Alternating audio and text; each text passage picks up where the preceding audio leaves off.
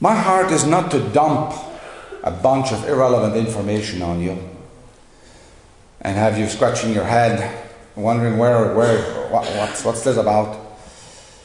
Neither is it my aim to cut you to pieces. My heart is to allow God to do surgery on you. To do the cutting away, a circumcision of the heart, and doing whatever is necessary to bring us and bring those sons to glory. And also, the other part is to equip the people of God, to equip you with tools to, able, to be able to fight, to equip you with the necessary weapons, the necessary tools, to live victorious, joyful, overcoming, loving Christian lives. That's the heart. And that's been quite a journey for me. And you've kind of heard most of it. I mean, you've uh, that's what I've been harping on the last uh, few years, and uh, and um, I'm going to continue harping on it. Especially this one that I'm doing that we're working on now. In last week's message, it was discipleship 101, getting a grip on wilderness, what it is about, where it fits in, what's wilderness to the Christian. Well, I'm going to stay on wilderness until the people of God are out of it, or at least seeing their way out of the wilderness. There's no point going on. Until we begin to experience personally the love, the joy, the peace. Until we sense that there's the humility, the surrender, the willingness to press forth into the promise with confidence, with zeal, and with devotion. Brothers and sisters, we need to do that. Because I have experienced firsthand that the Christian life is exciting. The Christian life is not a humdrum, ho hum chore. If it is, and the church, the church should be the number one tool to facilitate that life and to promote it and to develop it. That's the purpose of the church to bring those sons to glory. The purpose of the church is to make you into the person that God intended you to be. And if church is boring, then we're missing out something. So the first part in this message, so discipleship 102 today is assessing our position. Assessing our position, where we are. And the first thing that has to be understood when we come to that is the cost of discipleship. Turn with me to, to Mark, to Mark chapter 8. I'll read a few verses here. And these verses are mirrored in Matthew and in Luke. Mark chapter 8, 34 to 37, that's our text here on the cost of discipleship. And uh, we'll go into it a little bit here. And when he had called the people unto him with his disciples also, he said unto them, Whosoever will come after me, let him deny himself and take up his cross and follow me. For whosoever will save his life shall lose it. Whosoever shall lose his life for my sake and the gospel's, the same shall save it. For what shall it profit a man if he gains the whole world and lose his own soul? Or what shall a man give in exchange for his soul? We'll stop right there. Here, Jesus gives us an incredible first phase of discipleship. The first phase is whoever will come after me. And as you all know, we've been uh, doing these slides here, and I will continue putting them up. So we just get a perfect perspective. I have uh, four other slides to share with you here this morning that go part that go together with the message. That the the the whole thing about what Jesus says here is he's coming after me. And if we notice, according to Jesus' verse in Matthew chapter 28, when he said, oh, Come unto me, all ye that labor and are heavy laden, and I'll give you rest. Then he says, Take my yoke upon you and learn of me. Then he says, Come follow me. Come after, come to me and come follow me. That's the that's that's the second stage here. I call it the third stage of Christianity, where we choose to follow Jesus. And choosing to follow Jesus is what a believer ought to do at baptism. Because that's the commitment we make. When we say, to, when, when we make those commitments at baptism, we are choosing to follow Jesus into discipleship. We are, make, we are not only making a break with our past, we are making a covenant for my future. That's that, and that's the point where we choose. And there, and, and, he says, deny himself and take up his cross. We've discussed this here too before, so I'll just go over it quickly. The cross, denying ourselves and the cross, is simply when my will crosses God's will, I yield my will. That's the learning and that is the road of discipleship. And that doesn't happen overnight. That's a long journey. And so that's, that's uh, and, and in Luke 14 it says, if you want to come after me, first sit down and count what it's going to cost. What will it cost? Discipleship, there's a price tag to it. And that is why the first place God takes us after conversion after baptism, after we choose to follow Him, is into the wilderness. How many of you experienced that? You've only experienced a real battle in the flesh after you committed to Jesus. A real fight and a real warfare. And so that's this stage here. The first stage is formation, where, where Jesus invites you into, into the kingdom. Second stage is foundation, where you identify and where you belong, as is, is stage two is, is, belonging to Jesus. That's the foundation. What you receive, again, and finally in stage three, that's where we're stopping today, is the framework, the counting the cost. This comes long before the others of making Jesus Lord and of suffering for Him and of loving each other and going and make disciples. This, this stage is the cost, the breaking, the training, and the development of our character first phase when we, when we choose to follow Jesus. You know, this wilderness is where we get stripped and hung out to dry. I used to believe, you know, these verses here don't give me much hope. These verses actually just tell me surrender, surrender, surrender, submit, submit, submit, death, death, death. And I used to think that was the Christian life. That doesn't bring any joy.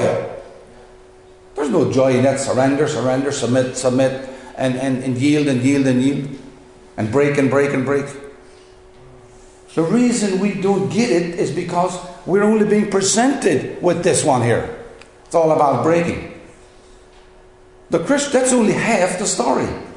The real story about the Christian life is the finding, the anointing, the power, the peace, the joy, the finding your life, losing your life so that we can find it and, re- and have a, a, victorious Christian life. We want God to anoint us with those, with, uh, we, we want God to, to, to give us the power to, to overcome and to defeat evil. That takes, that takes a special anointing to do that loving the brotherhood, going and, and, and making other disciples. That, that, that takes anointing that only can happen if a child of God is first broken. So that's why it's the first stage. The key to discipleship. There's three keys to discipleship. I'm just going to put these up here. For those of you who haven't seen them yet, but uh, uh, it's there's six stages: formation, foundation, framework. That's the rough stuff. The finish. That's the fine stuff. The furnish. That's when you get equipped. That's when God equips you with the with the power and the anointing. And then finally, the function. That's when you actually get to go and do what God first intended you to be and to be and to do. And so there's three keys to effective discipleship. Just three. The first one is you must know whose you are. And we've covered that, so I'm not going into this. You must know you belong to Jesus. If there's any question in your mind, the next phase is not even worth going into. You must know whose you are before key two. You must know where you are. Touched on that last time. You must know your location before you, you must have a reference point before you can move past, move on. You must know where you are, and that's what I'm talking about today. We want to, uh, the title of the message is Assessing Our Position. We must know our position. And in order to know our position, we need to assess, we need to reflect, we need to discuss. And the final one, the, the key three, is you must know where you want to go. A Christian was never intended to live an aimless life. As the brother mentioned, he was going to bring us many, he wants to bring many sons to glory. We were never intended to live, to just live. We were intended to be more than conquerors to him who loved us. We are intended to bring that special glory to Jesus on this earth, first as an individual, then as a body. And like I've said here before, we'll never make a good brother until we become a good son. We must work on being good sons. And that is what discipleship is all about. And so, whoops, I didn't want to show you that. God needs, with those three keys,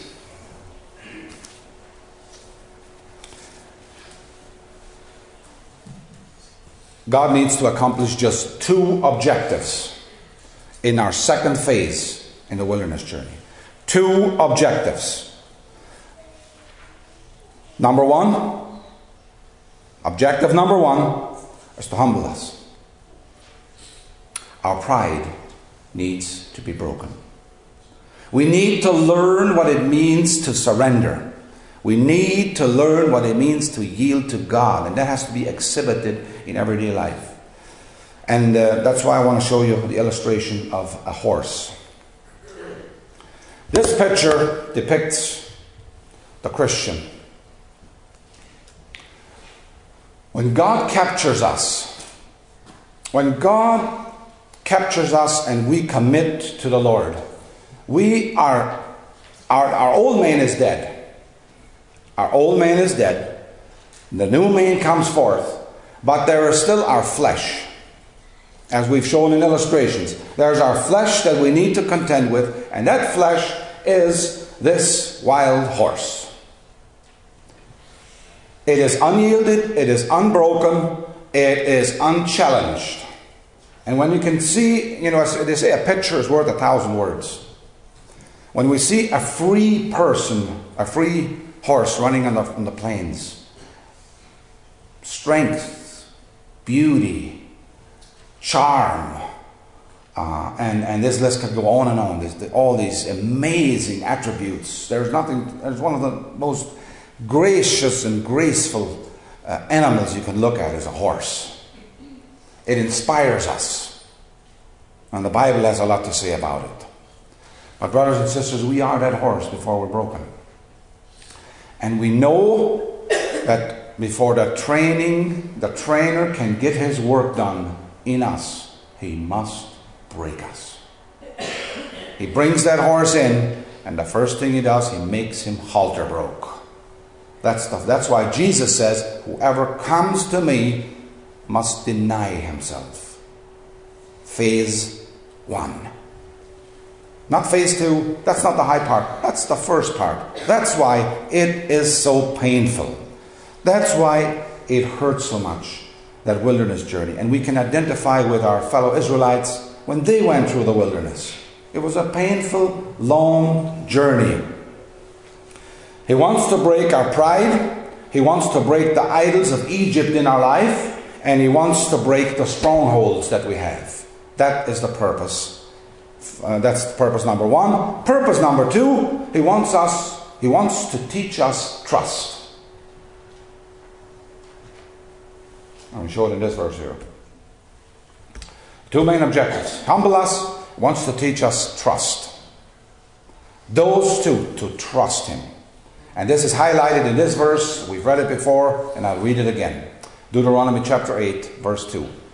And thou shalt remember all the way which the Lord thy God led thee these 40 years in the wilderness. Number one, to humble thee, and to prove thee, and to know what was in thine heart. Whether thou wouldest keep his commandments or no. And in Deuteronomy 8 3, and he humbled thee, and he suffered thee to hunger, and fed thee with manna, which thou knewest not, neither did thy fathers know. Second part, that he might make thee know that man does not live by bread only, but by every word that proceeds out of the mouth of God does man live. So God's had to spend 40 years to get Israel to, to reach two objectives with Israel. Two objectives. First, to humble us, to break our pride, and then to teach us faith, to teach us to trust Him in every circumstance. He is a God who loves you. He doesn't want to harm you. He doesn't want to turn us into mincemeat. He wants us to fall on Him so that we might be broken. And the training in the spiritual disciplines can't even begin until those objectives are accomplished to some degree. Think of that athlete coming under a trainer if that athlete still wants to do to train his own way or wants to teach the trainer, he is not going far. He will not make it. And so that brings a tremendous responsibility on church. It brings a tremendous responsibility on leadership. It brings a tremendous responsibility on every one of us to help us understand that God is not playing hit and miss with us. He's not. We are where we are because, in our, in our personal walk, I mean, because God wills that we be there at this point. Don't let the enemy ever tell you anything else. You are where you are because will, God wills that you're there. And He wills that you're there because He's taking you through a phase in your life. And that life is to do two things humble you, to, in, that, in that to humble you and to teach you to trust Him. And so when we talk about pride, we've talked much about it here, so I'm just going to skim over this. Pride is basically worship of self. If you, if you zero back on this vice and you and we compare Israelites' wilderness journey with ourselves, that's basically what it all boils down to. And because of that, because of worship of self, we have many idols erected in our lives.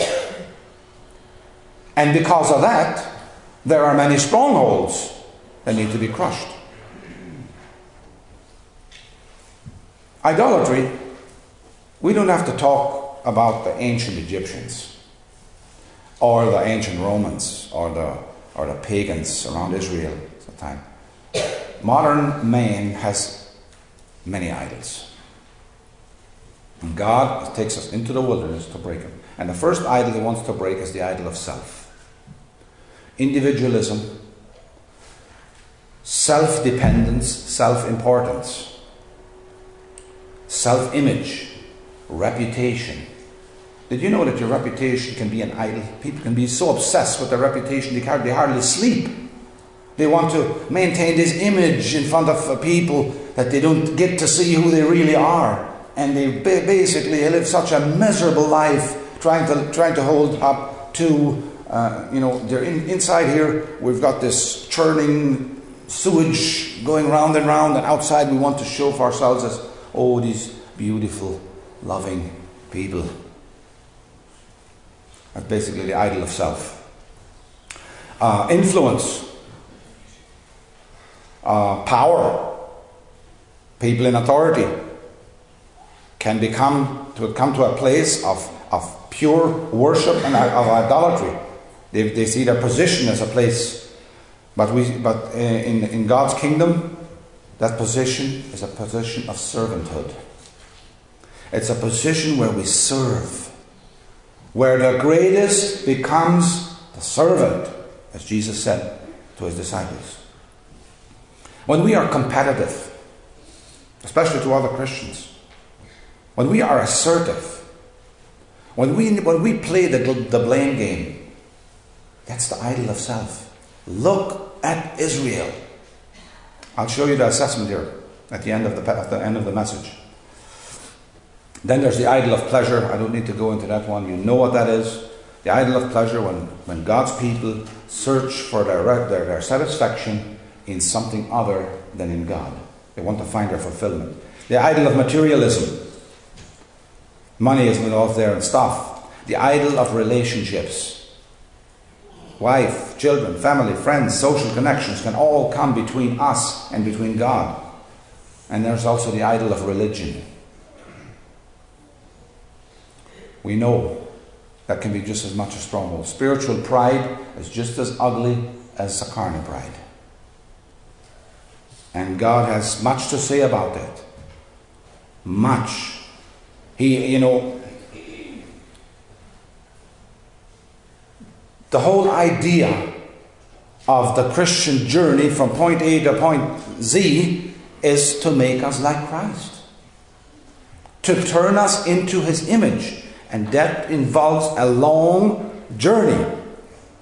And when they are when these these are there, we, we were held back. The second part is unbelief. That's uh, the, that, that's the second part where he wants to break our unbelief. Hebrews chapter 3, verses 7 to 14 is a beautiful passage that we, we, can, um, we can use to. Hebrews chapter 3.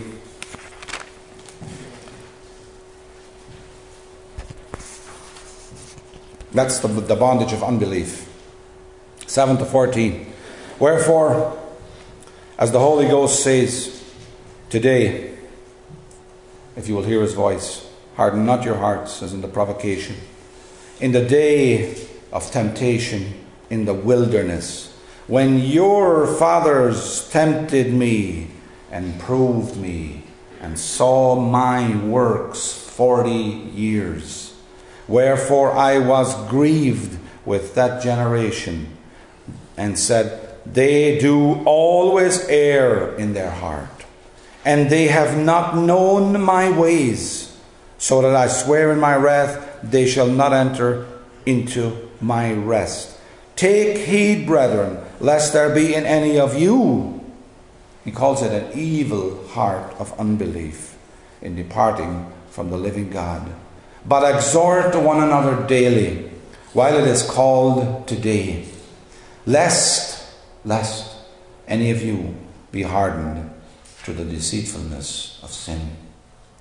For we are made partakers of Christ when we hold the beginning of our confidence steadfast unto the end. That's where fellowship, that's where this accountability comes in, where he says, hold each other to a, where, where he um, exhort each other daily, lest we be hardened. So, the, so unbelief, that's the second part he wants to teach us. That's another reason he will keep us in the wilderness. And what is unbelief? Is that not believing in God? No. uh, unbelief is fear.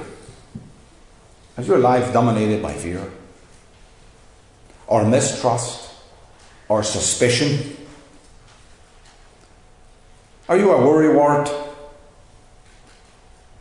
Are you, are you an anxious person, always anxious what will come tomorrow? Anxious what's going to happen in the world? Anxious about our, our, our government or, or what's going on? Are we anxious about uh, thinking the government wants to poison us or, or uh, wants to.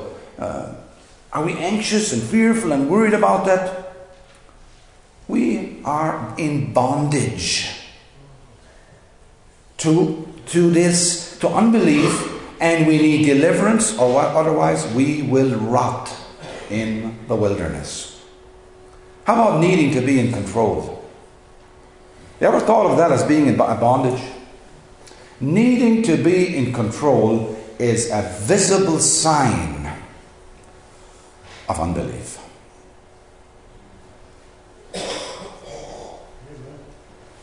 God wants to teach us trust. Well, you might be thinking, oh, well, not trust people though. It's people I don't want to trust. There's a responsibility we have towards each other that we cannot shirk. You need to trust that God is in control.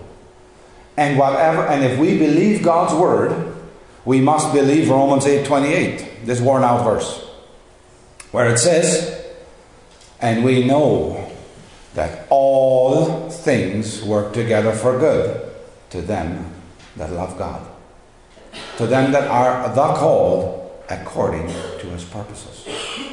Now, if you believe that you believe this verse,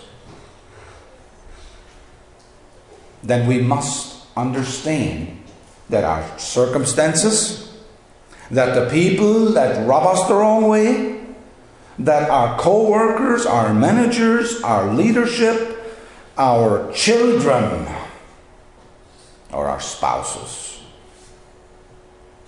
are what God is using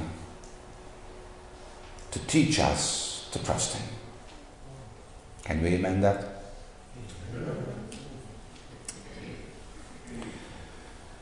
Phobias, isolation, are all fear related. There's people who have a phobia of a chocolate bar. By all means, don't live on chocolate bars. By all means. But you don't have to think you're going to die if you eat one. There's fear.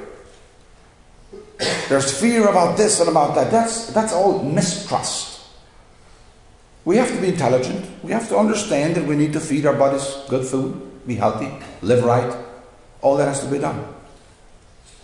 But God doesn't want us to be sad sacks, walking around always uh, thinking that uh, poverty, extreme poverty, or extremely nothing, no enjoyment in life is, is, is Christianity. That's not Christianity, that's a despicable form of Christianity. The Christianity is a life of peace, joy, and rest in the Holy Ghost. That's what he wants from you, and that's what he wants from me. Took me a long time to figure that out, by the way, by the way but that's the way it goes. Part of our journey. Unbelief is very closely associated with disobedience. The children of Israel did not enter the promised land because of unbelief, but it also says disobedience unbelief what kept them from trusting God and choosing to follow Moses and believing what he told them. There's another one I want to mention, another, another, another bondage, and that's hoarding. That's a bondage, and it's associated with fear. Self pity, insecurity, blaming, those are all bondages that keep us from trusting God. And until you understand that, we will stay in the wilderness. So, we want to discuss the tools. We need tools to determine our position. And those assessments can sometimes be painful. If we've been getting close to the, to the, to the sore spots with the, with, uh, of wilderness journey in the last few messages, today we will, I think, we will touch the spots. Let's turn to Haggai first. Haggai 1 2 to 9. There's a beautiful verse here that. Um,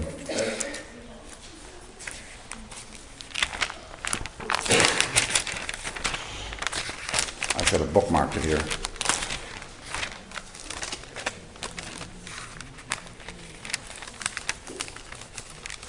Because it's such a small book. Okay. Haggai, just one page in my Bible here. If you can't find it, it's after Zephaniah and before uh, Zechariah. It's just a one page in the Bible. And uh, here's, here's another key to this very, very important part of discipleship and growth. And that is assessing, considering where we are. Uh, well, the verse, start at verse, uh, verse 2, I guess. Verse 2. Thus speaketh the Lord of hosts, saying, This people say, The time has not come. The time has not come that the house is Lord, the Lord's house should be built. In other words, we're, we're, I'm not ready for discipleship. I'm not ready for this kind of stuff yet. Then came the word of the Lord by Haggai, the prophet, saying, Is it time for you, O ye who dwell in your own ceiled houses, and this house lie waste? Now therefore, thus says the Lord of hosts, consider your ways. Assess. You have sown much and bring in little. Now let's talk about, let's not talk physical, because uh, in spiritual here we could, could deceive ourselves. We sow much and we bring in much. We're going to talk spiritual here.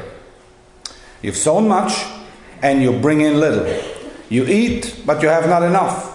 You drink and are not filled with drink. You clothe you, but there is none warm. He that earns wages earns them and puts them into a bag with holes. Thus says the Lord of hosts Consider your ways. Go up to the mountain and bring wood and build the house of God and build, and build the house, and I will take pleasure in it, and I will be glorified, says the Lord. You looked for much, and lo, it came to little. And when you brought it home, I did blow upon it. Why? says the Lord of hosts. Because of my house that is waste, and you run every man to his own house.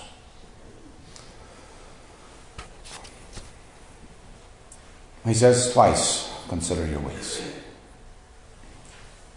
He says to his people, consider your ways. If in spiritual life we are not progressing, we read the Bible, we study His Word, we do this, we do that, and we try to, okay, maybe I'll tithe more, maybe I'll give more, maybe I'll do that. And yet we feel empty. Yet we feel defeated. Yet we feel like the, God is against us. Yet we feel like there's no joy in the Christian life. God says here, why? Consider your ways. So I want to help you consider your ways today. This next photo here. What's one thing that is common to every little item on this on this uh, on this page here? These are all instruments of measuring and testing for diagnosis. And, and you know, we, we, we have, our society is full. Science has advanced because we have learned how to test and demonstrate. Did you know that? We've learned how to test and demonstrate and, and, and, and diagnose and therefore improve, make better, make better, and make better. We test water to determine hardness, turbidity, poisons in the water. We test it, and then what do we do? Okay, we tested it, well, good. And then we apply the required treatment. We measure tire pressure for information or what? We measure, we have engine diagnostic tools in the shop, and the boys plug them in and diagnose the engine to see what's going on. Efficiency is down, he's having a, check it out. We've got GPS to pinpoint location. And until GPS pinpoints your location, it's 100% useless. We test children to determine placement. And these all, by the way, are doctor's instruments, where the doctors diagnose the patients. And now, let's not get caught up in the drug treatment. They diagnose and then they give us drugs. Uh, yes, they do. But don't forget, they diagnose. They make accurate diagnosis of what our problems are. And they have a vast array of tools by which they do it. So these tools serve one purpose, and one purpose only, and that is to determine a course of action towards a specific goal. Let me repeat that. These tools serve one purpose and one purpose only to determine a course of action towards a specific goal. Remember that. That is key to any assessment. So it's only right that we've developed similar tools for the most important journey of our lives Christianity. It's very important that we, that we have sequence, but it's also very important that we assess. So, what we may need to do when it comes to assessments is, first of all, exercise a little bit of humility in ourselves and uh, be honest with ourselves and with God. So, I've come up, now believe me, brothers and sisters, this is my journey uh, I've diagnosed myself. And of course, you can di- you diagnose others too as you go there. So what, what this is is to help us pinpoint our location. And I've put it in four different stages. The first stage is signs that we haven't even entered the wilderness yet. Now, can it be possible that Christians haven't yet entered the wilderness? I believe very much so. I believe that there's a lack of teaching, a lack of understanding, and they are not, they didn't, they, they're not there. And so here's six signs. I'm going to go over them quickly. You can process them throughout the week. No burning desire to live a godly or a sanctified life.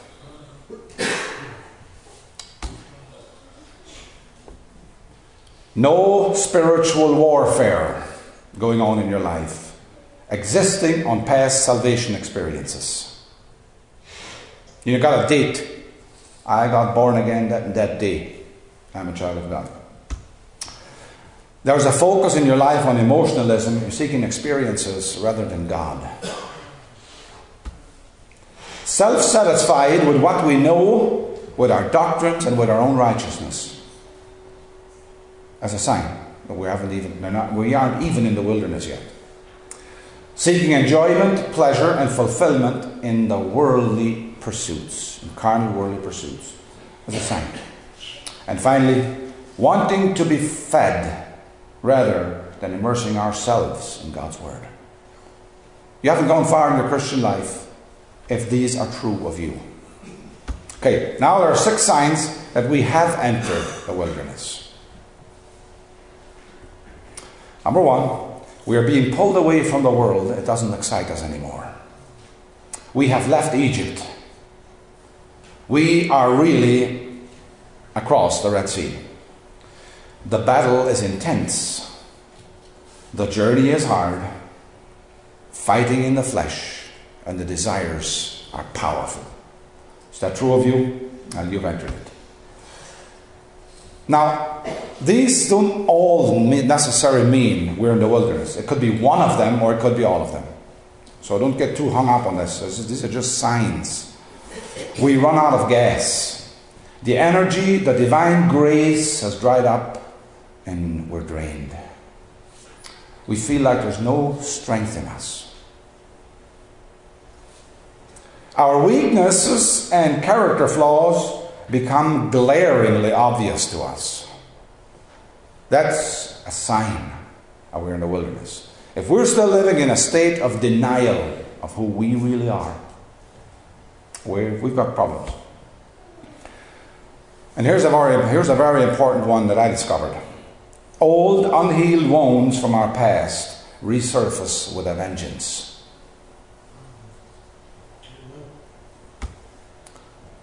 And we think God has forsaken us. No. God wants, wants to get that stuff out of us. He wants to break us free from our past. He wants to break. You see, Israel went out of Egypt in one day,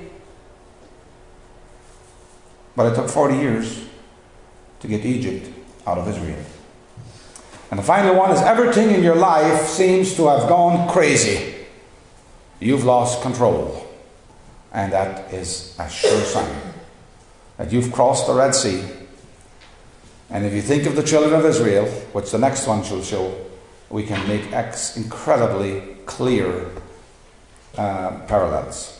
Okay, so the next one is six signs that we're still in the wilderness. By, by the way, I have lots of sixes, so don't believe, don't think I'm too interested in six six six or whatever.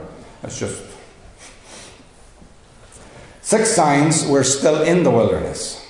Number one, our character is still undeveloped. Pride and lust and unfaithfulness.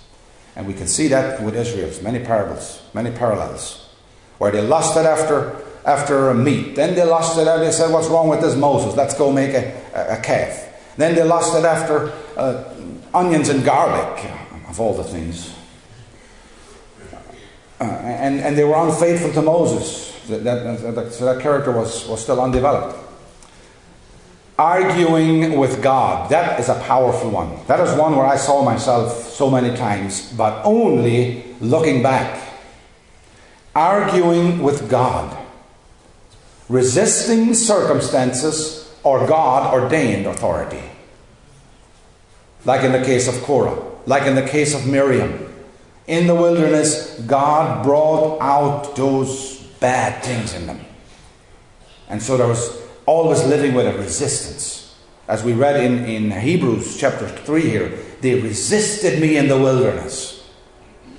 Were they resisting God? In essence, they were resisting Moses, but they were resisting a man sent by God. Running from our problems, blaming others for failure. It's another sign we're still there. You know, they wanted to run, return back to Egypt. Didn't they? They wanted to run. The wilderness was too hard for them, so they wanted to run back into the wilderness. And one group even wanted to run ahead and go into the promised land when God said, Nope, you blew it, you're staying here now. They blew it, but they said, Nope. They made themselves a new set of leaders and wanted to cross over, and that turned into a disaster. Lives are still dominated by fear, suspicion, anxiety, unbelief, and worry. That's the, that's the second part. We're not trusting yet. And therefore, it's a clear sign we're still there. Fifth one, reacting carnally to trying situation. Murmuring, pouting, anger, resentment, revenge. Israel's murmuring in the hard path. Those were a sign we're still there. Now you might think, well,